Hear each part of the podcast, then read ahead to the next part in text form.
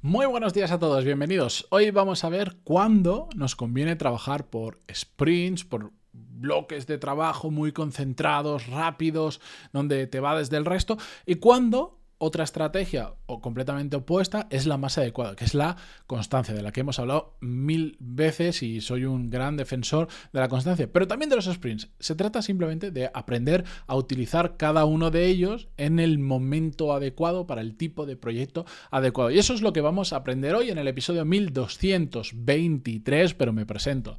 Yo soy Matías Pantaloni y esto es Desarrollo Profesional, el podcast donde hablamos sobre todas las técnicas, habilidades, estrategias y trucos necesarios para para mejorar cada día en nuestro trabajo. Por cierto, antes de que me olvide, os voy a dejar en las notas del programa unos cuantos episodios donde ya he hablado sobre la magia de la constancia. De hecho, juraría que uno de ellos se llama La magia de la constancia, porque suelo poner eh, nombres que me vienen muy a la cabeza repetidamente y seguro que hay uno que se llama así. Pero bueno, em, lo vais a tener todo en las notas del programa y también vais a tener en las notas del programa el enlace a nuestro patrocinador de esta semana, Colchones Morfeo, morfeo.com especialistas en que descansemos mejor, en que aprovechemos las horas de sueño y recarguemos las pilas durante la noche. Eh, si encargáis ahora vuestro colchón, os lo envían gratis a casa en 24 horas y tenéis 100 días, 100 días sin compromiso para que lo probéis y veáis cómo vais a descansar mucho mejor. Morfeo.com y ahí tenéis toda la información. Bien, dicho esto, venga, vamos a hablar sobre sprints versus constancia. Como tantas cosas en la vida no es blanco-negro, simplemente tenemos que aprender cuándo es mejor una estrategia y cuándo es mejor otra. ¿Por qué hablo también de este tema? Porque el tema de los sprints es algo que se ha puesto últimamente mm, de la mano de determinadas metodologías, que sí, de Agile y de muchas cosas que están resonando por ahí. De hecho, bueno, vosotros no lo veis, pero aquí tengo una estantería eh, con un montón de libros y hay uno que se llama Sprint, que es de, gente de Google que escribió un libro sobre metodología para trabajar bien los sprints y tal, sobre todo para hacerlo de forma más regular. Pero bueno, básicamente eh, se han puesto muy de moda y no siempre son la mejor estrategia a seguir. Lo que pasa es que esto pasa con muchos frameworks, formas de trabajar, etcétera, etcétera, que como se ponen de moda, ahora de repente muchas empresas tienen que de repente se obsesionan con tenemos que trabajar en sprints, pero ¿Realmente todo se tiene que hacer en sprint? Para nada. Hay que utilizarlo en los proyectos que merece la pena utilizarlo y que le podemos sacar eh, rendimiento. No utilizarlo simplemente porque está de moda y nos han dicho que funciona fantásticamente bien, porque no necesariamente se van a replicar esos buenos resultados en nuestra ejecución si no lo ponemos en el contexto adecuado. Entonces, ¿cuándo merece la pena trabajar por sprints o cuando merece la pena trabajar mm, sin sprints, simplemente utilizando la constancia de proyectos que pum, pum, pum, poquito a poco vas ejecutando. Pues muy fácil, a ver. Los sprints principalmente sirven para sacar proyectos lo antes posible. Proyectos que permite que si tú trabajas de forma concentrada o le metes muchos recursos de golpe, el proyecto salga antes. Imagínate. Tienes un proyecto el, que sea, me da igual, inventaros lo que sea en vuestra cabeza que resuene con vuestro trabajo. Y ese proyecto consta de ocho partes que hay que cumplir. Y tú tienes calculado que más o menos para cada parte tardas 10 horas en ejecutarla. Por lo tanto, sabes que ese, ese sprint son 80 horas de trabajo. Bueno, pues si tú dices a este proyecto le vamos a dedicar 5 horas al día, sabes que vas a tardar 16 días en sacarlo adelante, ¿vale? Una división fácil.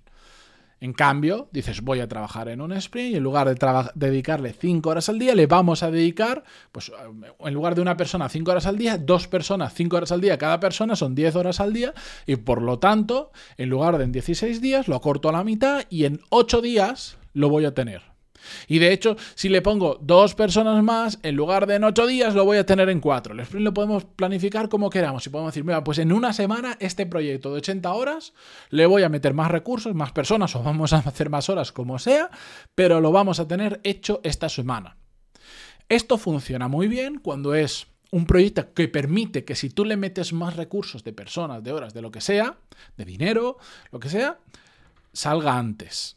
Porque, por ejemplo, pues puedes necesitar que se termine muy rápido porque entonces lo entregas al cliente y ya puedes empezar a facturar. O... Em, como me pasaba a mí cuando trabajaba en restauración, cuando abríamos restaurantes, cualquier día que se abriera antes el restaurante era días que el restaurante estaba facturando y por lo tanto eso hacía que mm, todo apretara mucho para porque el alquiler ya lo estabas pagando, estabas pagando al personal, estabas pagando muchas cosas y cada día que se abría antes, mejor para el negocio. Bueno, pues en situaciones así conviene trabajar en sprint, cuando necesitas que todo el equipo trabaje con un único foco porque si no se despistan. Es muy habitual que proyectos como este que os decía de ejemplo, que si tardas 80 horas en hacerlo, eh, si lo trabajas poquito a poco, algo que en 80 horas lo tendrías hecho, que en un sprint de una semana o dos sale adelante, igual estás 5 meses para sacarlo, simplemente porque haces dos horas esta semana cinco horas la semana que viene. Y lo vas dejando poco a poco y se diluye en el tiempo y lo podrías tener ya. Entonces, en esas circunstancias tiene mucho sentido trabajar por sprint. Pongo más recursos y sale antes, porque me beneficia que salga antes, por lo que sea. Genial. Versus la constancia. Hay proyectos en los que no, no es que no queramos trabajar en sprints, que también puede ser, proyectos en los que simplemente un sprint no se puede dar. Y el, para mí, no me acuerdo, hay un personaje famoso, no sé si fue Warren Buffett o alguno de estos, que dijo una, eh, voy a parafrasear la frase, pero que lo explica muy bien, que dijo algo como, mm, en un embarazo, aunque pongas más madres, el embarazo necesita nueve meses para que salga el niño. Da igual las madres que pongas, no puedes acelerar el proceso, necesita nueve meses. Pues esto pasa en muchos proyectos de nuestra vida en los que da igual lo que lo intentemos acelerar, que el añadir recursos puede mejorar un poquito la velocidad, puede hacer que salga antes, pero no puede salir a la velocidad que a nosotros nos dé la gana. En el caso anterior, oye, si yo pongo 300 personas trabajando hoy en ese proyecto, hoy lo termino. Porque he metido 300 personas ahí, me van a sobrar horas. ¿Vale? Por más que ponga 300 madres, un niño necesita nueve meses para salir. Y por lo tanto ahí lo que tenemos es que ser constantes. Más proyectos donde puede ocurrir esto. Sigo con transformaciones físicas. Cuando te quieres poner fuerte o, te, o quieres adelgazar, ¿Puedes hacer cosas para acelerar el proceso? Mira, de hecho, adelgazar se puede llegar a acelerar muchísimo y se puede llegar a perder peso con mayor, menor riesgo, con sus inconvenientes y sus pros. Pero, por ejemplo, para ponerte fuerte, Da igual, el cuerpo, curiosamente, tiene un, límite en su capacidad de generar de forma natural, no voy a entrar en estos que se meten anabolizantes, eh, de generar músculo. Vamos a poner que tú eres, digo una cifra aleatoria porque no me acuerdo cuál es el número, tú eres capaz de generar 30 gramos de músculo al día, entrenando de la forma perfecta, idónea, lo que sea. Si tú entrenas 20 horas, no vas a generar 100 mm, gramos. Es que el cuerpo solo puede generar 30, entonces tú necesitas un tipo de entrenamiento determinado para llegar a ese máximo y después lo que necesitas es descansar porque de hecho el músculo se genera cuando descansas, no cuando haces ejercicio. Bueno, historia, la cuestión es que no puedes acelerar más el proceso. Hay un punto, por supuesto, si entrenas 5 minutos al día, eh, vas a otra velocidad. Pero hay un punto en el que no puedes ir más rápido. No puedes, si quieres mazarte y ponerte así cachas y enorme, no, no puedes ir más rápido. Digas un momento en el que no hay forma, da igual eh, que entrenes más, que cambies el tiempo de entrenamiento, hay un momento en el que llegas al, punto límite del cuerpo que es capaz de generar músculos. Aunque le, te tomes aminoácidos historias de forma natural, no puedes más.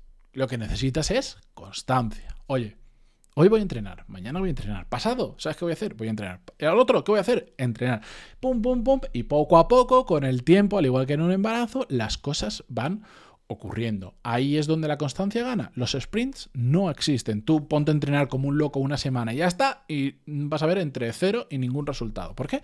Porque simplemente necesita tiempo. O hay, hay proyectos en los que nos. Ya vamos a la parte profesional, en los que simplemente requieren de una maduración en la que tú estás trabajando y estás reflexionando sobre lo que estás haciendo, estás buscando nuevas ideas, una potencial solución, y aunque tú digas me voy a poner hoy 20 horas, no vas a dar con la solución probablemente, porque requiere una maduración, requiere que te vayas a dormir con ese run run en la cabeza y te estés duchando y estés pensando y le das una vuelta y lo hablas con una persona, lo hablas con otro, vas cogiendo información, le vas dando vueltas, mm, aprendes que esto funciona así, aprendes que esto funciona así, vas hilando ideas hasta que de repente te salen una potencial solución o varias potenciales soluciones. Una, tienes que madurar en lo que estás trabajando y hay un proceso de reflexión muy grande detrás que no, simplemente no se puede acelerar.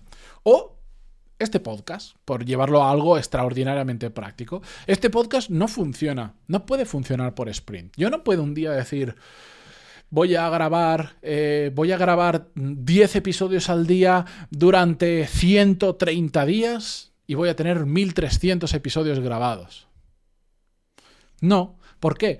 Porque, al menos la mía, mi capacidad mental no da para eso, no da porque cuando yo grabo 3, 4 episodios en un día y ya os aseguro, esto parece una tontería hasta que os pongáis delante de un micro y ahora peor, delante de una cámara, el, cerebro te explota porque dices, ya no, ya no voy con esa fluidez con la que iba en el primer episodio, no funciona así, no puedo trabajar por sprints. A mí, por lo menos, a mí esto es otra cosa, oye, también esto depende de cada persona. Yo funciono mucho mejor con el podcast, hoy grabando uno, mañana grabando dos, pasado no grabando, al siguiente grabando tres, al otro grabando uno, y así, de forma más o menos constante. La constancia no siempre es todos los días uno, todos los días dos. Es de forma regular estar haciendo las cosas. A mí me funciona mucho mejor que cuando intento hacer atracones de podcast que tienen un límite claro. ¿Por qué? Porque simplemente mi cabeza se fríe y ya no hago las cosas como a mí me gusta hacerlas. Bueno, pues como así hay un montón de proyectos en los que intentamos forzar trabajar en sprints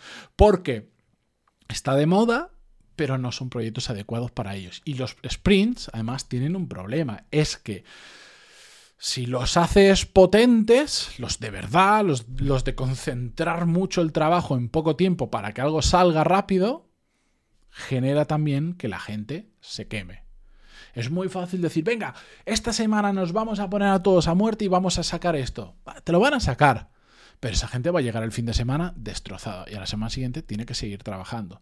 Y si el sprint se alarga, se alarga, o, o trabajamos con sprint pensando en que es agrupación de trabajo y dedicarle un montón de rato, corremos el riesgo de quemar a la gente. Y los sprints hay que hacerlos bien organizados y se tienen que dar las circunstancias adecuadas para trabajar correctamente en sprints de mucha presión. Después, por supuesto, hay mucha gente que utiliza la palabra sprint para hacer simplemente agrupación de esta semana o en estos 15 días vamos a trabajar en este proyecto, lo vamos a sacar adelante y ya está. Pero eso más que, para mí, más que un sprint, es organización, simplemente. Es, oye, estos 15 días hago esto, lo siguiente es esto, lo siguiente es esto. Se le llama sprint, pero realmente después sprint en sí no tiene nada, es un poco organización y punto. Yo me refiero a cuando te metes a apretar y decir esto lo vamos a sacar, le meto más recursos, más horas, más gente, más dinero, lo que sea, y lo sacamos antes. Pues eso hay que hacerlo bien, se tienen que organizar bien y nuestro entorno tiene que estar preparado para que eso se dé, porque si organizamos un sprint donde metemos un montón de recursos,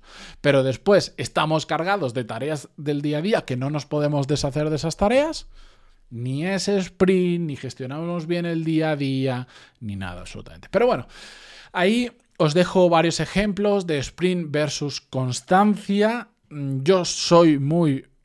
Yo funciono mejor con constancia. La vida me lo ha demostrado, aunque me encantaría y siempre he pensado que era muy bueno en sprints. La realidad es que las cosas importantes que he conseguido en mi vida a nivel profesional han sido más con constancia que con sprints.